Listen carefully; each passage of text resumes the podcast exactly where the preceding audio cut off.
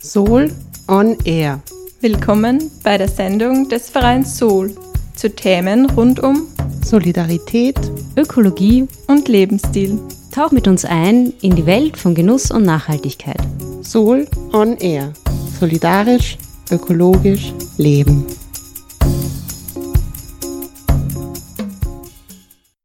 Herzlich willkommen bei der 20. Sendung Soul on Air im Freien Radio Freistadt. Diese Sendung wird vom Verein Soul Menschen für Solidarität, Ökologie und Lebensstil gestaltet. Und für alle, die zum ersten Mal diese Sendung hören, wir, das sind heute Jule Hochreiner, Kim Eigner und Barbara Hutterer, beschäftigen uns mit Themen rund um einen solidarischen und ökologischen Lebensstil und gesellschaftlichen Wandel.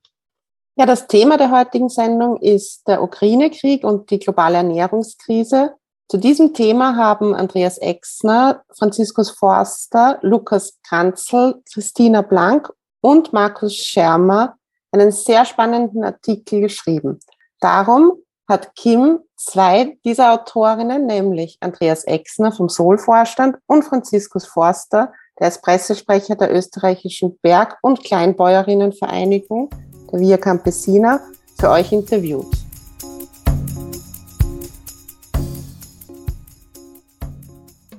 Ja, hallo Andreas, vielen Dank, dass du dir wieder Zeit genommen hast für ein Interview bei Sol on Air. Hallo. Danke für die Einladung, hallo.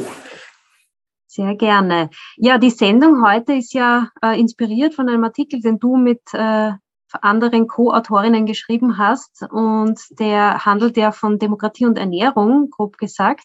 Und ich werde ja später mit Franziskus Forster, der auch ein Co-Autor ist, noch genauer über das Thema Ernährung reden, möchte aber mit dir auch jetzt mal einen Einstieg ins Thema machen und dich zuerst bitten, dich kurz vorzustellen für alle, die dich nicht kennen und vielleicht auch zu sagen, warum diese Themen Ernährung, Demokratie äh, dich beschäftigen.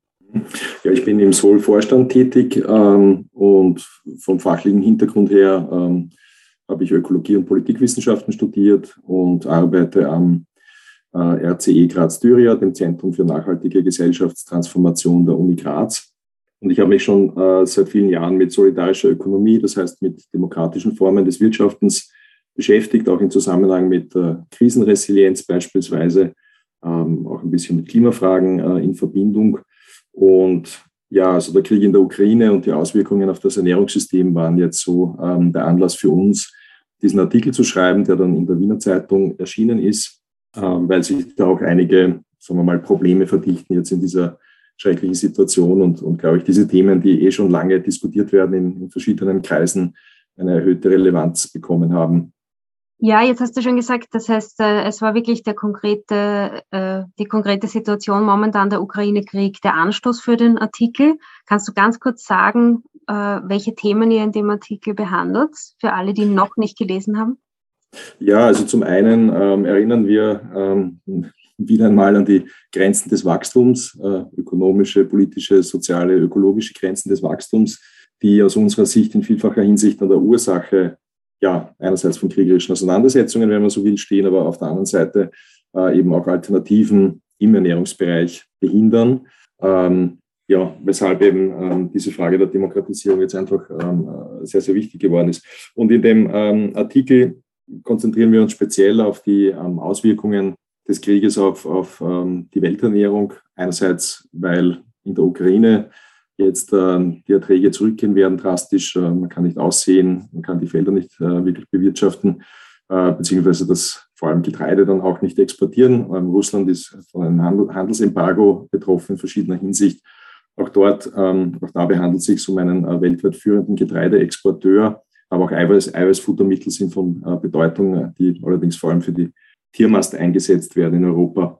Und das hat also ganz drastische Auswirkungen schon jetzt äh, auf die Welternährung. Und das war eben vor einigen Tagen noch nicht so Thema in den Medien. Deshalb haben wir uns gedacht, ähm, wir setzen das einmal sozusagen auf die Agenda bei denen, die sich für diese Fragen interessieren. Und ähm, ja, also die Situation ist dramatisch. Jetzt äh, vor zwei Tagen äh, kam von der UN eine Presseaussendung, ähm, wo die UN darauf hinweist, dass die Lebensmittelpreise ein Niveau erreicht haben, das ähm, das höchste ist in der ganzen Nachkriegszeit. Also noch äh, die Lebensmittel sind inzwischen teurer als äh, zu 2008, 2009, wo es also diese große Hungerkrise auch gegeben hat.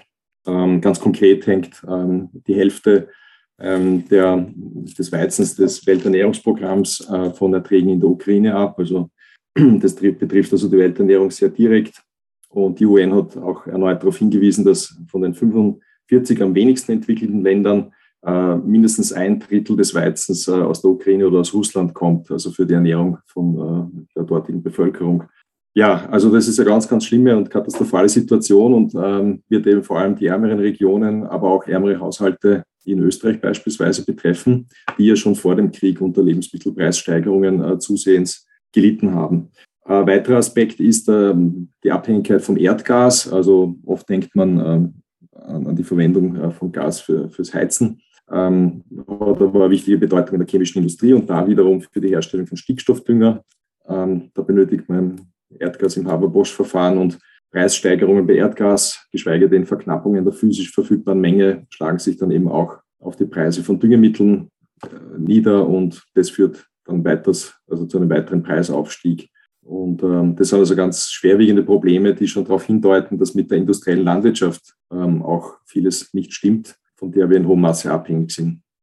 Genau, das hat uns ja auch so äh, berührt, quasi, dass ihr da wirklich aufzeigt, welche Problemlagen, die es eigentlich schon lange gibt, jetzt gerade sehr deutlich werden durch diesen Krieg. Und äh, ihr sprecht in dem Artikel ja auch von einer, ich glaube, ihr habt es formuliert, so strukturelle Blindheit gegenüber den tiefen Ursachen und Verflechtungen der weltweiten Krisendynamiken. Mhm. Und diese strukturelle Blindheit würde ich dich gerne fragen, ja. wie du das nochmal erklären würdest. Ja, genau. Also ein Problem besteht darin, dass diese Krisendynamiken nicht ähm, aufeinander bezogen oder selten aufeinander bezogen werden. Also die Klimakrise wird so oft so behandelt, als wäre das so ein eigenes abgrenzbares Themenfeld, ähm, das jetzt mit wirtschaftlichen Krisentendenzen nicht so viel zu tun hat. Äh, oder Probleme im Ernährungssystem werden dann wieder selten auf die Klimakrise bezogen. Ähm, aber es spielen auch so Phänomene wie der Abbau von Demokratie äh, auch in Ländern der EU kaum eine Rolle in diesen Diskussionen um Lösungen für die Klimakrise. Also das sind alles so sehr, sehr scheinbar separate Themenfelder. Und, und ähm, wir denken, es ist notwendig, äh, die gemeinsame Ursache oder den Ursachenkomplex äh, stärker zu thematisieren. Und da denken wir zuerst einmal an ein Wirtschaftssystem, das eben von Wachstum abhängig ist. Das ist sicherlich ein, ein strukturelles Problem, äh, weil von vornherein die ganze Debatte dann auch schon eingeengt wird auf, auf Ansätze, die also tunlichst das Wirtschaftswachstum nicht in Frage stellen, also das wird eben immer vorausgesetzt, aber damit reproduziert man viele der Krisenursachen, die wir jetzt eben so deutlich wieder vor Augen äh, sehen. Es geht aber auch um gesellschaftliche Leitbilder, also was streben Menschen in ihrem Leben an. Häufig sind es ja Besitztümer, also ein Auto, Eigenheim, äh, im Grünen, äh, Fernreisen etc.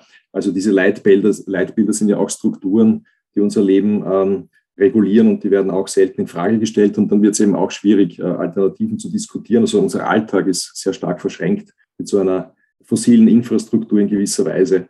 Und so haben wir uns auch daran gewöhnt, dass wir eben in nicht demokratischen, hierarchischen Arbeitsverhältnissen tätig sind und deshalb ist es auch sehr schwer, Wirtschaft anders zu denken, weil das äh, erfordert auch unseren Alltag in Frage zu stellen. Also das, das meinen wir mit struktureller Blindheit. Da müsste man ein bisschen tiefer gehen, als es üblicherweise in der Debatte geschieht, damit man Lösungen diskutieren kann. Mal umgekehrt gefragt, was können wir denn daraus lernen für eben die Dinge, die du schon angesprochen hast, vielleicht auch die Organisation äh, von unternehmerischer Tätigkeit, von Arbeit, von unserer Art, wie wir uns ernähren, wie wir miteinander leben, wie wir uns äh, demokratisch äh, ausmachen, wie wir unsere Gesellschaft gestalten wollen. Ja, also ich glaube vor allem in, in solchen äh, katastrophalen Krisensituationen, wie sie sich jetzt, äh, wie sie sich jetzt wieder entwickelt, ist es ganz notwendig, dass Menschen äh, gemeinsam Lösungen finden und entwickeln. Das bedeutet Demokratie, ist sozusagen das, worum es jetzt geht. Das heißt, dass man Lösungen nicht dem Markt überlässt und auch nicht unbedingt äh, immer so denkt, dass also die Regierung äh, gesetzliche äh, Regulierungen erlässt etc. Das kann auch sehr, sehr wichtig sein. Aber es geht aus unserer Sicht vor allem auch darum, dass sich jetzt Akteure für ein anderes Wirtschaften, auch in der Landwirtschaft, im Ernährungssystem, möglichst rasch viel besser organisieren, als das in der Vergangenheit der Fall war und überlegen, wie man vor allem die Folgen für die ärmeren Haushalte abfedern kann. Da braucht es natürlich auch gesetzliche Maßnahmen, aber auch, wie man ähm, beispielsweise Ausbau der Biolandwirtschaft jetzt vorantreiben kann. Das Problem, das sich jetzt nämlich auch zeigt, ist, dass in so einer Krisensituation Akteure ähm, auf den Plan treten, die eigentlich wieder zurück zur industriellen Landwirtschaft wollen. Beispielsweise mit dem Argument, dass dort die Produktivität höher ist und jetzt wir sozusagen uns nicht, uns es nicht leisten können, Biolandwirtschaft weiter auszubauen. Das widerspricht einerseits den politischen Zielen der EU in der Green Deal Strategie äh, und auf der anderen Seite würde uns das äh, wirklich weit zurückwerfen und würde eben erneut die strukturellen Ursachen solcher Krisen ähm, reproduzieren oder unangetastet lassen, die eben darin bestehen, dass die industrielle Landwirtschaft äh, sehr stark von fossilen Ressourcen abhängig ist, zum anderen eben lokale Ernährungssysteme auch zerstört hat und von daher auch die Krisenresilienz beeinträchtigt. Sicherlich hängen viele Regionen, werden viele Regionen immer von Importen abhängen. Also es geht nicht um eine regionale Autarkie, das ist äh, oft nicht möglich und, und äh, ich glaube auch nicht sinnvoll. Aber ein stärker regional basiertes äh, äh, Wirtschaften auch im Agrarsektor ist sicherlich notwendig und möglich. Das ist so ein Punkt, den wir da stark machen. Ja, jetzt hast du schon gesagt, was ich dich auch noch fragen wollte, nämlich was hat das alles mit Demokratie zu tun? Ich glaube, das hast du gerade schon sehr gut auf den Punkt gebracht. Daher vielleicht noch eine äh, letzte Frage was können denn wir wieder tun? Also wirklich als, äh, man hat ja oft das Gefühl, das sind große Veränderungen, die sein müssen und was kann ich als Einzelperson tun für eine umfassende Demokratisierung auf allen Ebenen, sage ich mal. Genau, ja. Genau, das sind große Worte, die vielleicht abschrecken, aber das geht wirklich um, um sehr konkrete äh, und, und mitunter auch kleine Schritte, die in der Summe diesen Wandel auch ergeben der eben immer, immer drängender wird. Ähm, beispielsweise denke ich hier an Ernährungsräte. Das ist eine Idee, ähm, die schon weite Verbreitung gefunden hat.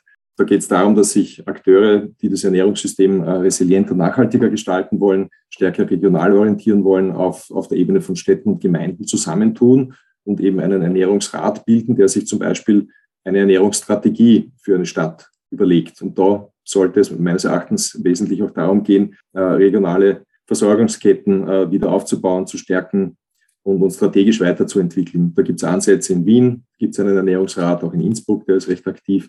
In Graz äh, gibt es schon seit Jahren Bestrebungen dahin. Bis jetzt wurde kein Ernährungsrat gebildet. Wir hoffen, dass das jetzt leichter möglich ist unter den veränderten äh, Mehrheitsverhältnissen der Stadtregierung. Also das ist ein Schritt, wo wir alle aktiv werden können. Also Einzelperson kann die Initiative setzen und die Gemeinde kann gar nicht klein genug sein, dass das sinnvoll ist. Äh, zum Teil haben die Gemeinden selber äh, landwirtschaftliche Flächen äh, im Betrieb. In Wien ist das auf jeden Fall so ähm, die man da auch mitdenken kann. Da geht es auch darum, ja auch mit, mit herkömmlichen Betrieben zu kooperieren, sofern die eben auch für eine nachhaltige äh, Ernährung ähm, eintreten wollen. Und mit den Stadtverwaltungsbehörden natürlich sind auch wichtige Akteure mit NGOs.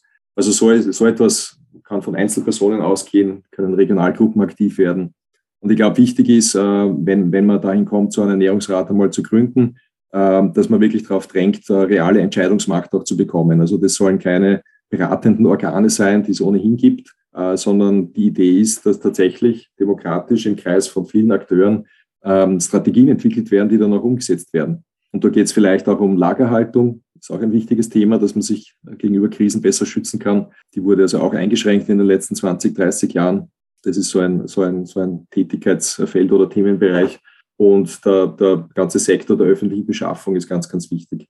Also die Gemeinden, die Städte äh, kaufen ja sehr viele Lebensmittel für die eigenen Einrichtungen und da kann man natürlich ansetzen mit äh, sozialen, ökologischen Vergabekriterien und äh, kann so politisch wirksam werden. Ja, super, danke. Der Ernährungsrat, ein super Beispiel auch, wo man sich äh, äh, informieren kann. Für Wien ist es, äh, glaube ich, Ernährungsrat-wien.at. Da kann man sich zu dem Thema weiter informieren. Vielen Dank, Andreas. Ich werde jetzt danke. mit Franziskus noch das Thema vertiefen. Danke für euren spannenden Artikel und dass du dir Zeit genommen hast. Ja, danke schön.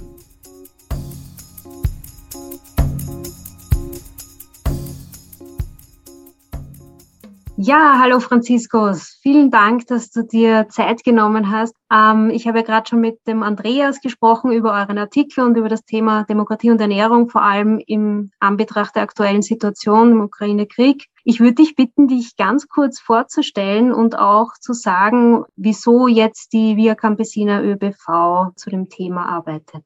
Ja, äh, hallo und äh, danke für die Einladung. Ich bin der Franziskus, Franziskus Forster und bin der politische Referent bei der ÖBV Via Campesina Austria. Und ÖBV steht für Österreichische Berg- und Kleinbauern, Bäuerinnenvereinigung. Äh, und Via Campesina Austria ist gleichzeitig eher ein wichtiges Stichwort in dieser Diskussion, weil wir auch eben auch Mitglied sind bei La Via Campesina. Das ist eine globale Bewegung von Kleinbauern, Bäuerinnen und Landarbeiterinnen, wo insgesamt 200 Millionen äh, Menschen äh, dabei sind und wo immer schon äh, die Frage des Hungers äh, und die Frage von Ernährungssouveränität ganz ein wesentlicher Punkt war. Und äh, wir setzen uns gemeinsam dafür ein, dass sie das Agrar- und Lebensmittelsystem, so wie wir es derzeit haben, so ändert, dass tatsächlich alle Menschen ernährt werden können und dass es gerecht ist und nachhaltig. Also das sind so ganz grundsätzlich jetzt mal wichtige Punkte, aber da kommen wir ja vielleicht eh nur drauf zu sprechen.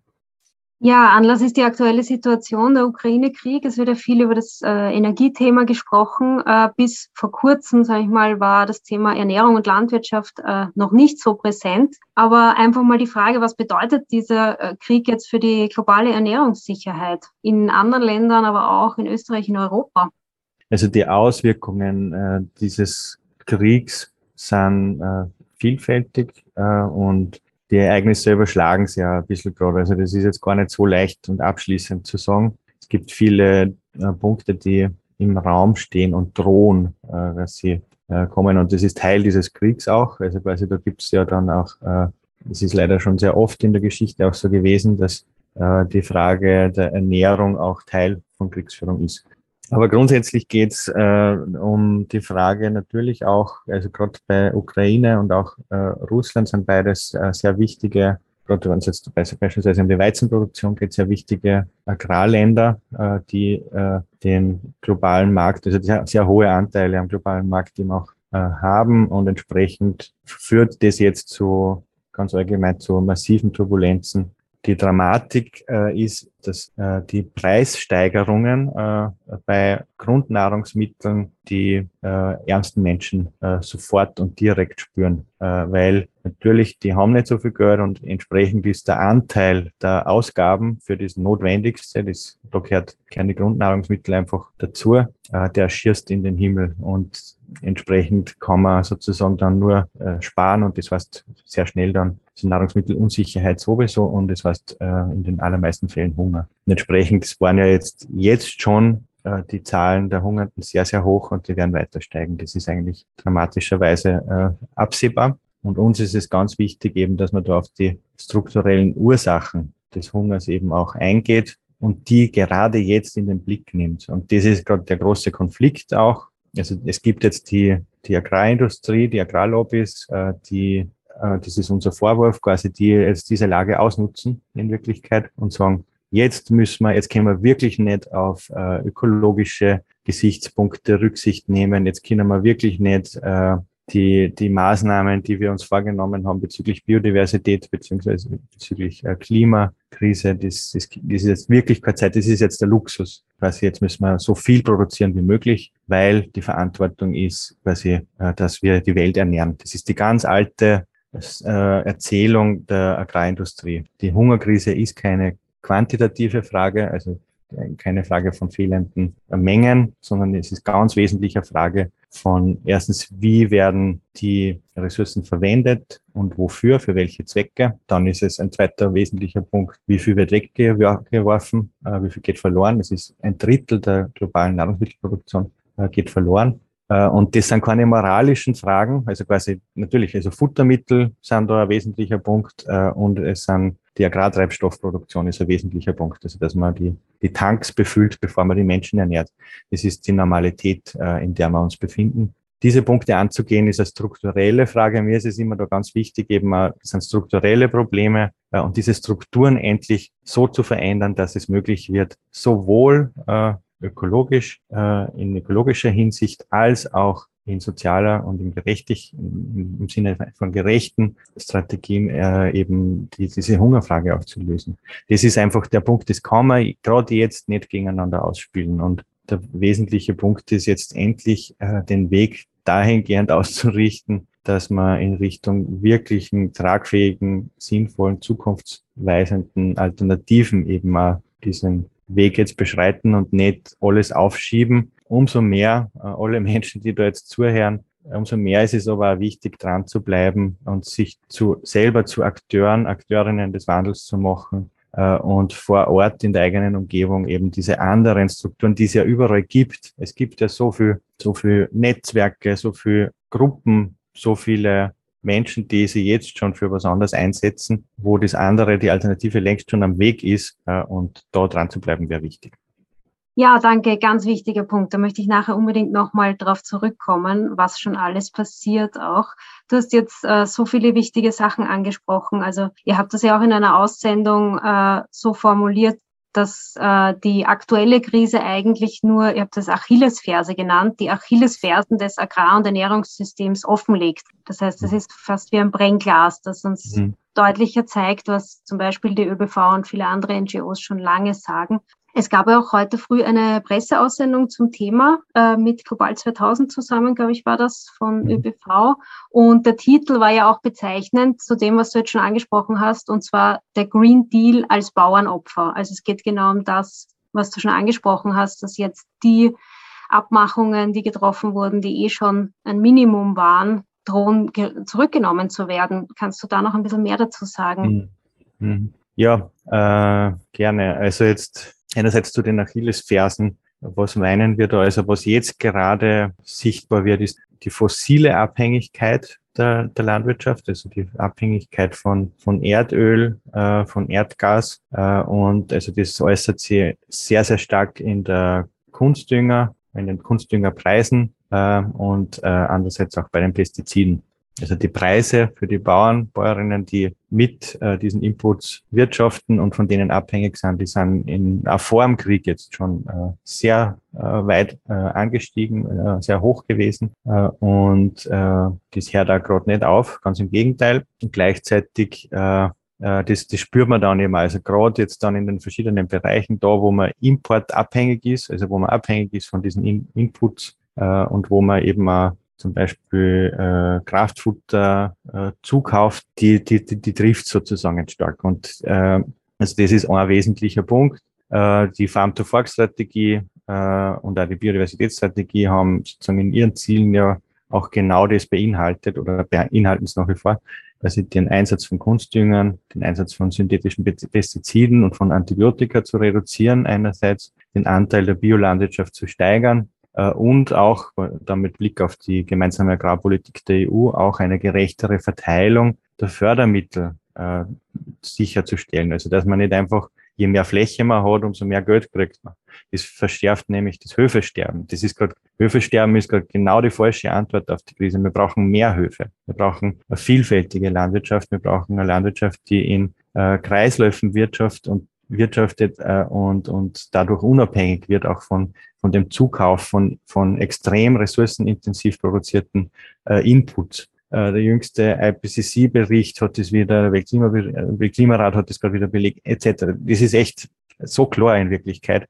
Immer wieder kommt eine neue Krise, die dann, wo dann behauptet wird, ja, quasi jetzt haben wir echt keine Zeit, das endlich anzugehen. Jetzt müssen wir das wieder aufschirmen. Jetzt wird gerade die ganze GAP-Reform wird gerade in Frage gestellt. Die ist jetzt seit 2018 im Gange gewesen, das auszuverhandeln. Und äh, da sind wir jetzt wieder dabei, quasi eigentlich äh, das alles wieder aufzuheben. Und das ist der falsche Weg. Äh, und da wird eben genau dieser europäische Green Deal zum Bauernopfer gemacht. Äh, und eben so wie es jetzt im EU-Parlament, da habe ich gerade zugehört, äh, formuliert man ist, das ist ein Luxus, den können wir uns jetzt nicht leisten. Also so wird darüber gesprochen von der österreichischen Bauern, Bauernbündlerin, der Schmidbauer, die da im EU-Parlament sitzt. Äh, und äh, wir müssen sozusagen jetzt äh, da voll rein in die in möglichst viel produzieren äh, ohne Rücksicht auf, auf, äh, auf diese ökologischen Aspekte. Und das ist ein fataler Weg, äh, der ja in Wirklichkeit auch den Bauern und Bäuerinnen selber auf den Kopf fällt und, und wo eigentlich immer, es ist oft ist das wirklich eine schwache Position, in der man sich ja befindet und die Bauern und Bäuerinnen werden alleine gelassen. Und da einfach andere Strategien anzugehen, ist hoch an der Zeit. Viele organisieren sie eh, habe ich ja gerade schon angesprochen. Äh, und äh, da müssen wir weiter dranbleiben. Und es ist, es wäre, wir müssen es einfach von den politischen Entscheidungsträgerinnen einfordern, dass da einfach mehr getan wird äh, und nicht immer ins Gegenteil gesteuert wird von dem, was es so dringend braucht. Ja, ganz wichtig. Die GAP, hast du angesprochen, steht für die gemeinsame Agrarpolitik eben der EU, dass hier jetzt wirklich in die richtige Richtung gesteuert wird. Und da setzt ihr euch ja auch sehr stark dafür ein, zusammen mit vielen anderen NGOs. Wir ja, sind schon bald am Ende des Interviews schon wieder leider. Ich ähm, möchte ich gern fragen, weil das habe ich mit Andreas auch schon kurz gesprochen. Es geht ja sehr stark um eine Demokratisierung, auch beim Ernährungssystem. Und ich möchte dich einfach fragen, was können da Schritte sein, die einerseits getan werden müssen, aber auch, wo wir alle und alle ZuhörerInnen jetzt auch was tun können dafür im täglichen mhm. Leben auch. Mhm. Gibt es natürlich auch verschiedene Aspekte, aber grundsätzlich ist das, was möglich ist, lokal zu produzieren äh, und äh, vielfältig äh, zu, quasi zu, zu, zu produzieren, ist das, das soll, also das hat Zukunft. Das ist, das ist ganz eine wichtige Botschaft und da kann, können alle Menschen quasi einhaken in Wirklichkeit, weil ja, alle leben lokal. Das ist so der, der, der erste ganz wesentliche Punkt. Also äh, da können sie die Konsumentinnen, und das passiert ja auch schon sehr oft, quasi auch in ihrer Rolle verändern, äh, dass sie nicht nur bloß Konsumentinnen sind, sondern eben auch entweder ja, äh, quasi da unterstützend tätig werden für so eine Transformation, die es dringend braucht, äh, und sie da äh, aktiver einbringen. Gleiches gilt eben auch äh, für die Rolle als äh, Menschen, die dann äh, von der Politik äh, äh, einen Wandel einfordern. Da gibt es ein breites Feld an Möglichkeiten und das ist, das bleibt wichtig. Und das ist einfach bei der Demokratisierung des, des Lebensmittelsystems, des Ernährungssystems einfach der Knackpunkt. Also die, die Mitsprache. Das sind ganz entscheidende Fragen, die da gerade entschieden werden. Also da geht es um die Frage, wie schauen unsere Landschaften aus? Wie geht es mit dem Klima weiter? Wie schaut äh, wie geht es mit der Biodiversität weiter, äh, mit welchen Krisen äh, werden wir als sozusagen als nächstes und als übernächstes entweder konfrontiert werden oder können vielleicht auch gut damit umgehen. Also wie sicher sind wir sozusagen in unserem, in unserem Umfeld. Und diese Sicherheit kann man nicht durch Gegeneinander und sozusagen mehr Konkurrenz und durch Weltmärkte, durch Weltmarktexpansion immer weiter sicherstellen. Ganz im Gegenteil, das zeigen auch die letzten und die vorletzten Krisen, quasi die Lieferketten, die stocken an vielen, vielen Punkten. Und es ist so wichtig, dass wir dort ansetzen, quasi äh, äh, wieder auf einer demokratischen und solidarischen Basis äh, unser Wirtschaftssystem so verändern, dass es tatsächlich nachhaltig auch sein kann. Und da braucht es uns alle dazu. Und da gibt es ganz viele Leute, die viel Wissen haben und viele Fähigkeiten haben und die da einzubringen. Das ist der wesentliche Punkt. Und wenn dann äh, die politischen Strukturen äh, noch zunehmend irgendwann auch in der Lage sein werden, dem auch Rechnung zu tragen, dann umso besser. Aber das Wichtige ist jetzt einfach, da voranzugehen und, und da dran zu bleiben und den Kopf nicht zu verlieren angesichts all der Dinge, die gerade passieren. Und da ist ja das Stichwort äh, solidarisch sein, äh, kritisch sein. Also zu einer Demokratie gehört auch gehört Solidarität, da gehört auch der Kampf gegen die immer wachsende weiter wachsende Ungleichheit dazu und da gehört auch eine kritische Debatte dazu. Da ist, glaube ich, in den letzten Jahren auch viel verloren gegangen, wo man wieder anknüpfen kann. Aber um diese Dinge geht es bei Ernährungsdemokratie sehr stark aus meiner Sicht. Ja, danke, Franziska. Das ist ein gutes Schlusswort. Wir müssen weiter miteinander reden und hm. im, im Dialog bleiben. Danke für die Einblicke. Wir hatten nicht viel Zeit, aber ich glaube, es war ganz wichtig. Danke dir. Danke für die Einladung.